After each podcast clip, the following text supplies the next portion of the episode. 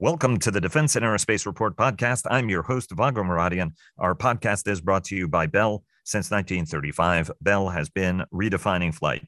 Learn more about its pioneering spirit at bellflight.com. And joining us today are Dr. Stacy Pettyjohn and Becca Wasser of the Center for a New American Security. They are the co authors of a two part series that recently appeared on War on the Rocks. First, from Desert Storm to Inherent Resolve, the evolution of air power, and the second, from Forever Wars to Great Power Competition, lessons learned from Operation Inherent Resolve. We spoke before the bombing today in Kabul, and we'll have more for you on that development tomorrow on our Washington Roundtable. Here's our conversation. Stacy and Becca, thanks so very much for joining us. Thanks for having us. Thanks so much for having us. Uh, an absolute pleasure having you uh, both uh, back on. Before we get started, our global coverage is sponsored by Leonardo DRS. Northrop Grumman sponsors our weekly cyber report and our cyber coverage overall. General Atomics Aeronautical Systems sponsors our coverage of strategy, and our naval coverage is sponsored by Fincantieri Marinette Marine and Huntington Ingalls Industries and General Electric Marine sponsored our recent coverage of the Navy League Sea Airspace Conference and Trade Show. Becca, uh, start us off uh, on the broader lessons learned from inherent resolve. There's a sense that some of the skills that we learned in Iraq and Afghanistan may hold us in good stead. For example, our networking, big data, you know, integration, you know, unmanned uh, technologies. On the other hand, there's a sense that these lessons are very limited, that US forces and coalition and allied forces were operating in a highly permissive environment. I'm sure that from the standpoint of an infantryman, it was less permissive, but from the standpoint of air power, this is not kind of a great power uh, game where there's going to be area denial, uh, heavy electromagnetic interference. What are the lessons learned at this point? And I understand that the two pieces could get a little bit entangled, but but that's fine because we you know we can we can handle it. But give us your sense on what the key lessons are from this operation that we should be thinking of as we prepare for the future. So I think that there's a number of lessons learned that we can pull out from Operation Inherent Resolve. You know, I think it's really important to situate, uh, you know, the use of air power against the Islamic State and sort of a broader evolution of how air power has been applied. You know, in Operation Inherent Resolve, it really sort of perfected an approach that we had you know, started to get really good at in Afghanistan, which was sort of this limited risk, limited liability approach where, you know, we were able to use some advances in technology um, and advances in how we were able to uh, leverage some of our local partners to remove some of the risk to US forces on the battlefield. And that's definitely what we ended up seeing quite a lot with Operation Inherent Resolve. But even with that being said, you know, a lot of times we tend to think of that conflict as you know there are only lessons learned against another non-state entity or you know you can only learn something for another coin style operation. And that's not true. There's actually a lot that we can learn from operation inherent resolve and you know before it some of our efforts in afghanistan uh, for great power conflict. Uh, here you know i think there's sort of three main buckets that we tended that we highlighted in our uh, in our article um, and that I think are incredibly important. You know, one was that you know deliberate targeting just it can't keep pace with sort of what modern warfare is going to be, and definitely uh, when you're you know working against a another great power that's a little bit more technologically advanced and can move at this much faster rate um, also, you know, Operation Inherent Resolve was one of the first time that, you know, any of US airmen had really had to deal with operating in any type of contested airspace. And in a great power conflict, we're going to see that even more. There are a lot of lessons learned uh, that we can glean about, you know, some of the U.S. interactions with Russia in the air uh, from Operation Inherent Resolve that are really important for uh, potential conflict against Russia or China. Um, and then another big one is sort of the ways in which we can better look to integrate air and ground based fires um, for future conflict. Um, and I think, you know, it's definitely going to become an even bigger issue if we don't try and start coming up with solutions now, particularly because a number of our joint warfighting concepts and operational concepts really hinge on that type of integration. If, if I could jump in real quickly, Vago. Oh, of course, Stacy, go ahead. The, the history nerd in me wants to expound upon what Becca started to tell you about, about how air power evolved in inherent resolve. Because I think to many people, if you look at it, you think it's just Afghanistan again, where it's the light footprint strategy with uh, JTACs on the ground embedded with our allies, and we use precision firepower to support them. And to an extent, that's true, but I don't think it's fully appreciated the fact that the first few years of the operation, there were no JTACs embedded with our Iraqi or Syrian partners. They were farther back from the front lines in command posts, and um, they relied upon RPAs, um, unmanned aerial vehicles, to be flying ahead and use them to pipe real time video back to these command posts, which would allow them to call in these airstrikes that were really close to uh, ground forces that were maneuvering and not to have uh, friendly fire incidents. So um, it, it was a pretty big step from what we had started to do in Afghanistan and, and really sort of perfected the light footprint approach. Um, let me ask you about the broader uh, air power uh, lessons uh, as well. Um, Becca, you uh, alluded to the 72 hour air tasking order sort of battle rhythm that we fall into, right? I mean, there's a tendency of wanting to plan this stuff out for deconfliction, especially on a coalition standpoint. That's not to say the Air Force is not, uh, and Air Forces are not uh, flexible and don't uh, roll with the punches or support any uh, last minute changes to the plan, right? But I mean, you know, the the plan is is nothing. Planning is everything. So if you've looked at this, you you can have a degree of flexibility.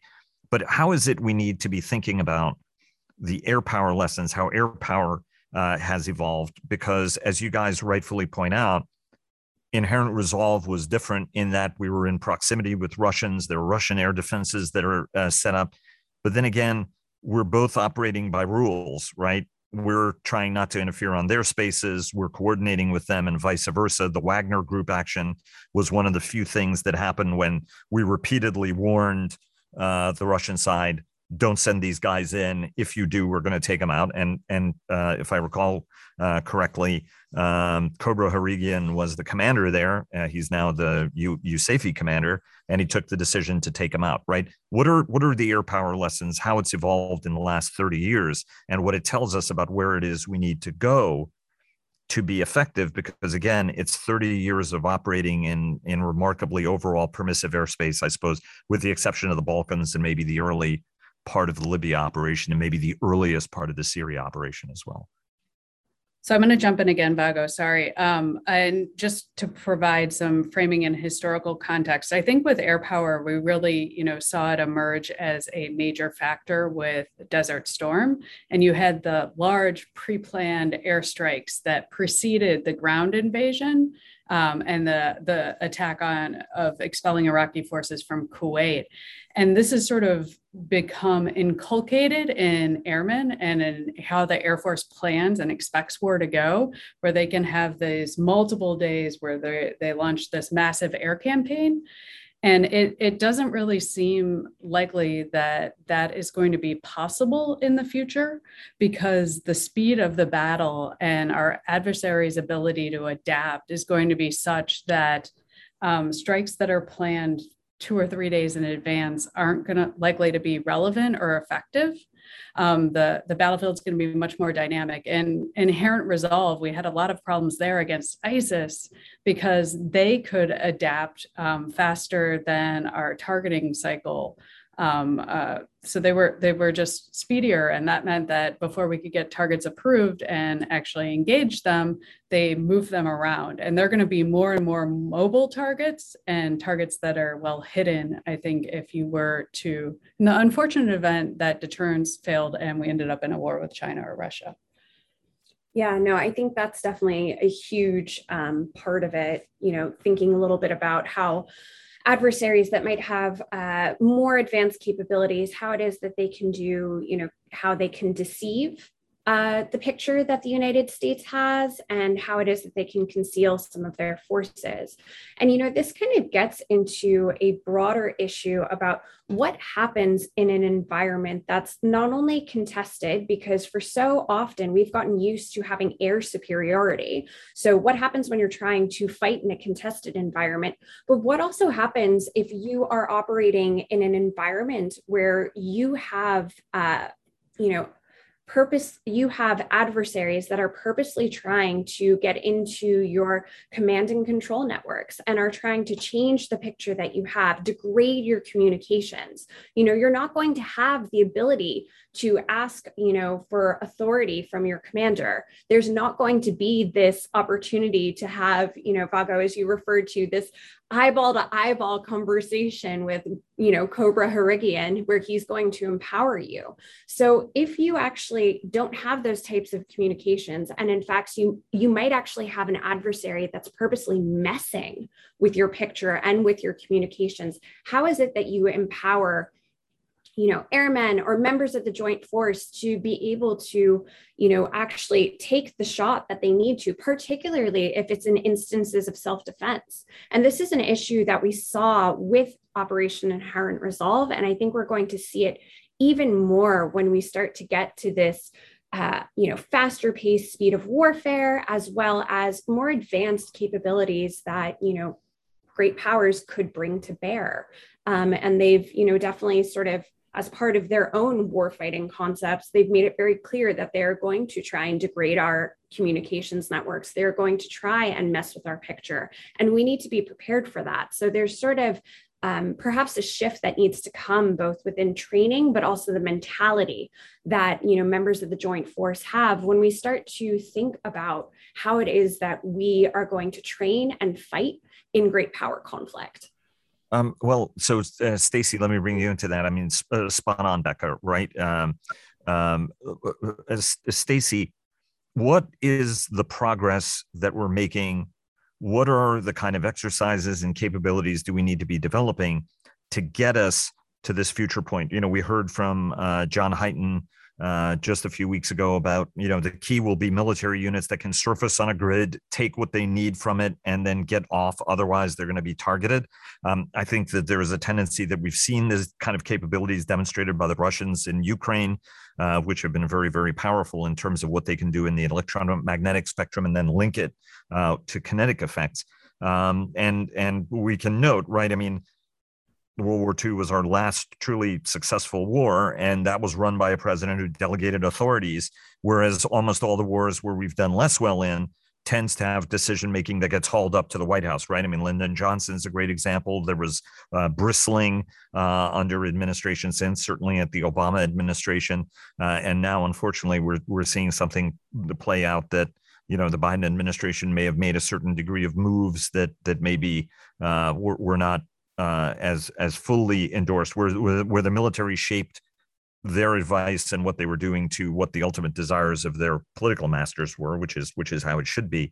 What are the things that we need to be doing that we're not doing, and capabilities we need to be developing that we may not be thinking of to to get us to where we need to be? You've hit on one of the key things, Vago. Um, the fact that uh, the way that the US military operates today is very centralized, and it's based on um, being able to have perfect real time, often high bandwidth communications with um, all other forces. And that, as Becca had noted, is gonna, is unlikely to be true in the future um, the devolution of authority, but also planning capabilities and the ability to execute operations at lower levels than exist today seems to be really, really important. And that's going to require um, figuring out how you can have the ability to plan airstrikes on your own, maybe at the squadron level or the wing level instead of at the air operations center level and um, actually exercising it and becoming comfortable uh, with that skill set and doing it in a more rapid fashion than occurs today. Um, in Inherent Resolve, there was an instancing, interesting development that occurred during the Battle of Mosul, where um, the ground force commander at the time, uh, General Martin, had uh, developed a what he called a deliberate dynamic targeting process that General Harrigian actually praised. Um, and they basically used the army forces on the ground that were assisting the Iraqis and the Kurds at that point their own intelligence assets to develop targets more quickly than the AOC could do. And this is an instance of seeing where um, authorities and the ability to execute independent airstrikes were devolved down. And it was necessary because the speed of the battle, they couldn't deliver fires um, at the rate and sort of volume that they really wanted to. So I, I think that there's it's not just a different mindset. There need to be different capabilities. And the US military is going to have to accept that it's going to be operating a lot more inefficiently. Right now, we're optimized for efficiency, which is great if you are fighting um, lesser powers or uh, operating in a permissive environment. But it's clear that that's not true going forward. So I'll just quickly go ahead Becca. i'll just quickly piggyback on that you know i think stacy you hit on something that's super interesting and that if you read all of the literature on military innovation you know there's different forms you know you can have a top down approach and a bottom up approach and it's actually been that throughout history some of the most interesting sort of uh, tactical almost military innovations have really emerged on the battlefield. And i think the example that you cited is you know one thing that i can definitely see perhaps being uh, you know integrated into future great power war. You know i think it's important that we talk about how you know some various uh, you know tactics and concepts evolved as well as some of the capabilities. But again i want to hit back on sort of that mindset thing. And it's more than just empowering uh, airmen and members of the joint force to be able to make decisions at lower levels. I actually think that there needs to be an acknowledgement perhaps of some of the risk acceptance that the united states needs to take on you know i think the us uh, particularly leadership as well as public we've gotten really used to uh, being able to you know purposefully uh, go forth with operations where we are trying to limit civilian casualties to the best of our ability. And that's something that, you know, airmen take great pride in, you know, some of the advances in weaponeering as well as targeting, and that's huge. But real war is messy, it's fast, and it's ugly. And if we're fighting against a great power, we're going to see operations that are messier, that are uglier. And I think there needs to be a little bit of an acknowledgement of that, that we're not going to be able to have perfect targeting at all time. We're not going to be able to have perfect weaponeering and that you can't have, you know, a, a civilian casualty value of zero in great power conflict. And that's hard. And it makes me sound terrible as I'm saying all of this. But that's something that, you know, we need to acknowledge both as a society. Our leaders need to acknowledge that and accept that, both our political and our military leaders. And it also needs to be something that, you know, the joint force needs to be prepared for, and something that, frankly, I don't think we really talk about nearly enough. Um, I uh, couldn't agree with you more uh, that we are uh, driving to a degree of precision. And I think a lot of airmen would agree with you, uh, Becca, that a, uh, you know, so, and, and, General Dave Deptula, obviously one of the architects of uh, the 1991 uh, air war um, and uh, the dean of the Mitchell Institute for Space Studies, you know, was, was urging for a much less um, methodical approach to counter ISIS early on in the campaign, saying, your your desire to minimize unnecessary casualties was actually causing more lives, allowing ISIS to be more brutal. If you had moved more quickly, you could have destabilized them and shut them down a lot faster. That would have been more humane than sort of, you know, taking four years to methodically sort of march your way over there, as opposed to saying, hey, we have to destroy oil facilities because they make revenue off of them. And yes, uh, there are people who are going to die. Uh, but it will be a lesser cost than it will be, for example, if a tyrannical or brutal uh, terror group is allowed to uh, persecute uh, the Yazidi minority or, or, or, whatever it may, may be.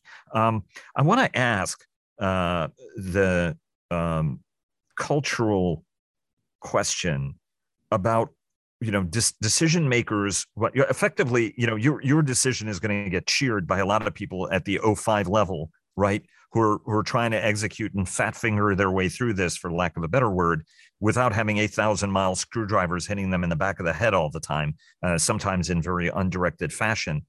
And decision makers want to be able to say, I was hands on and I kept something bad from happening or, or what have you. Uh, what's, what's the change that decision makers will have to be? Because I think if you leave it to the O5s and below, they, they get it and they will execute it. Um, what's what's the education needed at higher headquarter levels and decision makers who are just not going to want to take their hands off the the stick what kind of education you know what kind of capability education change do we have to do at that level because they're the ones holding the screwdrivers I think that it is going to be a shock and it's going to be a hard thing for people to accept. Um, be, but that one of the best ways to potentially begin to expose senior leaders to this type of situation is through war games and exercises. Some of the ones that are focused more on uh, command and control, some of the command post exercises, or the big ones that they do in theater, and you know, not allow the AOC to communicate with some of the forward units and allow them to um, uh, try to figure out what they're doing in that situation because they can't be waiting and expecting that they're going to have full motion video of every aspect of a battle in real time. So, um, as a big proponent of war games and, and exercises like that, I think that would be one way to begin to um, allow senior leaders to understand the magnitude of the challenge and why not preparing and not allowing um, junior officers to be ready to seize the initiative in that situation could be um, an absolutely colossal mistake. Becca, did you have anything you wanted to add to that? Nope, I'm good. Uh, you guys are great at the uh, tag team. And by the way, weaponeering i, I think has got to be the word of this uh, particular episode um that, that and you used it twice no less so so well done. Uh you stuck the landing uh, on we're that real. come on vago sorry? I said we're for real we've done this hey i'm i'm telling you th- this well no but i mean you're you guys are getting to the heart of the problem right? And um I, you know we were we were talking b- b- beforehand and i and i know there there are many people who know me who've heard this, this, story but i think that you know at the time when jim mattis was allied command transformation and joint forces commander you know i remember interviewing him and this this has got to be uh, you know 2008 2009 uh, thereabouts. And you know he was talking about the fact that it takes 20 23 radio calls to get him off a fire base in afghanistan and and that we call and we talk and you know ask permission because we can and everybody's trying to cover their butt. And you know he was saying that when he was a junior officer he would have gotten the he, he wanted to get the three star off the base as fast as humanly possible and would have made you know would have made the calls on his own in order to be able to do that. And it's actually good for the whole ecosystem right? You're empowering people. You're you're not micromanaging them uh, and and you can see that people will do great things and they'll make mistakes occasionally right? I mean they'll they'll make bad mistakes but everybody ideally learns uh, from them and and perhaps makes uh, different mis- mistakes. Um, absolutely and to and to that point i mean i think it, one of the things that emerged from the interviews that we did so these these two articles they're based on a larger report um, that Stacy and I did, along with our former colleagues at RAND, that was, you know, trying to provide um, an overarching operational history of Operation Inherent Resolve, as well as trying to identify some of the lessons learned uh, from it. And one of the interesting things that actually came out of our interviews was if you want to get close air support, it's not just as easy as calling it in, there's a form for that. So, pretty much anything that occurs, there's a form for it that has to be tracked through a system in order to get air power to where it needs to go. Sometimes it can go, it can move quite quickly, but sometimes, depending on what it is, it tends to move rather slowly. So, you know, there's, um, there's both advantages to how we do business, but there's also some key disadvantages and ones that would very much, frankly, put the United States at a disadvantage against a more capable adversary that's moving in a much faster uh, manner.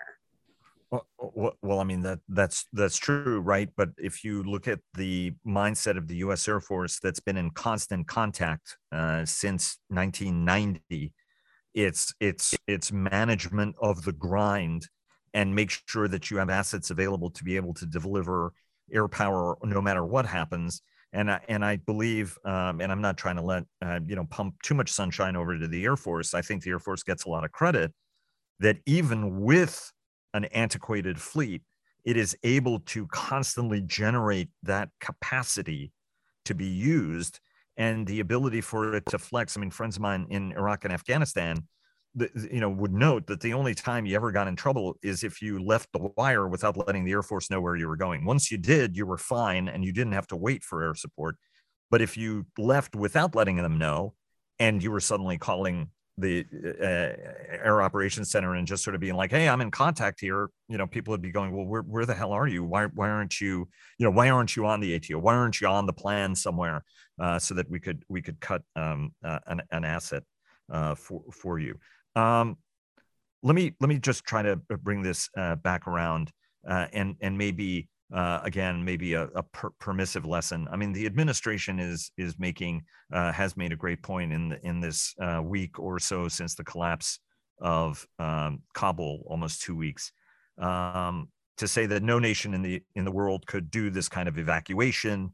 Uh, obviously, we've seen the deadline is going to be the 31st, uh, and and certainly the Taliban saying no more people are going to be leaving. So that uh, would would appear to curtail things somewhat. I mean, at, at, this point, if nobody is shooting at you, I mean, I don't want to be discharitable to anybody because the folks at Air Mobility Command have been doing an extraordinary job as have their troops there. But I mean, United Airlines could also have tried have, have sort of pulled it off in a lot of a lot of cases. I mean, is is there any any lesson that we can derive from this sort of last phase of the Afghanistan uh, operation uh, in terms of how quickly it collapsed? And the broader question is, can we project air power into the country given our ability to strike the right target in such a um, intimate uh, you know where where where the Taliban are intimately entwined with the local population, whether and how we would use air power. I mean, how do you guys look at that uh, as we as we wrap up the program? I think that it clearly shows uh, the evacuation of in uh, Afghanistan shows um, some of the unique and capabilities that the United States has at scale. No other country has a mobility force the size that we do. They don't have the tankers to conduct aerial refueling. And um, yes, uh, if the environment were entirely permissive, you could have civilian airliners go in there. But I think there's always a bit of concern that something could go wrong because um, some uh, groups in Afghanistan do have things uh, like man portable air defenses and such. And C 17s have uh, a greater ability to maneuver. They can, um, they have flares that come out and defensive measures so that they can actually land in a way, uh, in a more threatening environment and do so in a way to minimize the risk to the aircraft and the people aboard it. Um, if it were, you know, for the second legs of the trip, taking farther out, if you're picking up um, those who've been evacuated in the Gulf or somewhere else, then you know it's it's a totally permissive environment, and civilian airlines could do it. But one of the unique things about the U.S. Air Force is that we have this big mobility force, and you see that across time in most of our coalition operations, it was actually a big advantage to have partners and inherent resolve bring like their one tanker that they would have, Singapore, the Australians, one or two. Um, that was a big capability boost or capacity boost because it allowed the US to continue to support the ongoing operations in Afghanistan, which require a lot of aerial refueling. Um, in terms of projecting power back into Afghanistan right now in this environment, I think that would be difficult. We could obviously do it, but I don't, I haven't followed closely to know if the Taliban forces are moving around in a way that exposes themselves in mass or how intermingled they are with the population. Um, we could bring forces and drop bombs. We just want to make sure we're, we would be dropping them on the right people and to what effect. One of the things that you saw in Inherent Resolve is that air power was really effective at blunting ISIS. It stopped its offensive and it, it, prevented them from making further gains, significant gains in Iraq um, once the United States decided to intervene in August 2014. Um, it wasn't able to dislodge them from territory that they held. And that's something where you do need some ground forces, whether it's partner or American, to help with that piece of it because air power might be able to pressure them um, and uh, pick off certain high value targets, but it, it's not able to actually dislodge forces that are holding territory.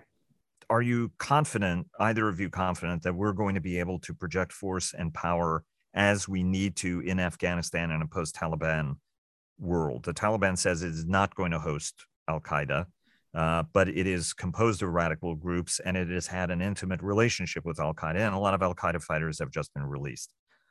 How do we do this if we do not have those air controllers on the ground? Because unfortunate incidents happened despite the fact that we had controllers on the ground and better reconnaissance and it's not going to be clear whether we're going to have as good reconnaissance over the country, especially if Russia uh, and China get in there and they just deploy for no other reason than to be churlish a triple digit SAM system outside Kabul or at Bagram Airport.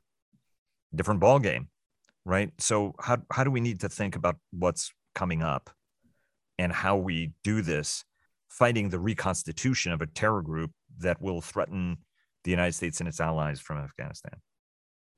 So Air power is best used when it's sort of tied to a broader set of objectives or a broader strategy. And here, you know, you can have coercive sort of one-off airstrikes that are trying to, uh, you know, stop the reconstitution of various groups. But, you know, again, making sure that things are sufficiently linked to a broader objective to you know set what some of those key parameters and red lines are that's going to be incredibly important. You know that's sort of the theory of the case of why use air power. You know i also think another thing that we're going to have to really be thinking about is sort of you know which assets we use and why. You know isr is already incredibly overstretched particularly in the centcom uh, area of operations um, area of responsibility um, so, you know, something that we really need to think about is, you know, in order, how important is it for us to have more of an understanding of where various forces are on the ground in Afghanistan. Do we need to put more ISR assets toward that? And if so, where is this coming from? You know, at some point, it sort of becomes a trade across the COCOMs about where those assets are going to be drawn from. Um, and, you know, there's sort of, as you alluded to, there's multiple uh, t- you know, really important tasks at hand. Afghanistan is one because it's related to sort of the key U.S. interest of uh, protection of the homeland, making sure that a terrorist safe haven doesn't reemerge there. Um, but you know, we also need to keep an eye on China and Russia, which you know the last NDS cited as two of um, our biggest threats. So, you know, these are some of the decisions that need to be made, um, and frankly, made at some of the higher levels of decision making. Um, let me um, ask uh, Stacy uh, one last question because we're we're over time. Um, Stacy, how do you, as we prepare for this high end, how do we straddle, straddle sort of the Afghanistan scenario with the need to prep for the high end, and do we need a maneuver and presence force for air power as well as some are arguing for the U.S. Navy? That that we will need sort of two different kinds of forces in order to try to do this and uh, some have argued the same for the land force as well, right? I mean, it's not exclusive to air and sea power. It does seem like there may be an, a way to differentiate which capabilities are most useful in different situations, and that we wouldn't want to um, divest entirely of all capabilities that can provide great value in situations where you're facing terrorists or insurgents, um, it, it's hard to know whether you can afford both forces and the cost of maintaining them, especially as for the Air Force, their fleet gets so much older, and in the Navy, the ships are aging out. So, um, it, but as you, I think when you look at Afghanistan going forward, um, it, it's one of those situations where when the U.S. has used air power in really coercive or punitive limited fashion across time, whether it was against Gaddafi or um, Saddam, it hasn't been hugely effective.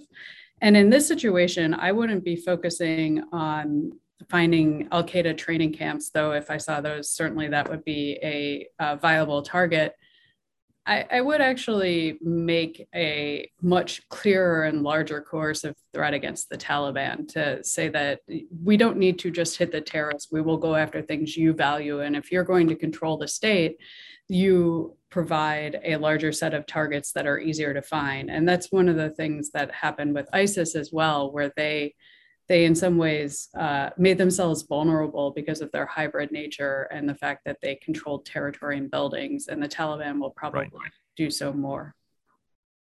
Guys thanks very much for this varsity level discussion. Absolutely solid gold. Thank you so much for joining us. Uh, absolute pleasure having you both on and can't wait to bring you guys back on again uh, to help us think through other complex issues. Terrific work on your guys part. Thanks so much. Thank you. We look forward to joining you again Thanks, Vago. And now a word from our sponsor, retired United States Army Major General Jeff Schlosser, who is the Executive Vice President for Strategic Pursuits at Bell. We've been building creative and innovative aircraft, next generation types of capabilities for almost nine decades. Bell is the company that can deliver that.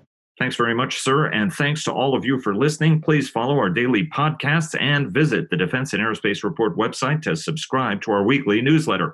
Follow us on Twitter, like us on Facebook at Defense and Aerospace Report, and check us out on LinkedIn. And stay tuned for our weekly cyber report sponsored by Northrop Grumman. Thanks again to Bell for their generous sponsorship, and we'll see you again tomorrow.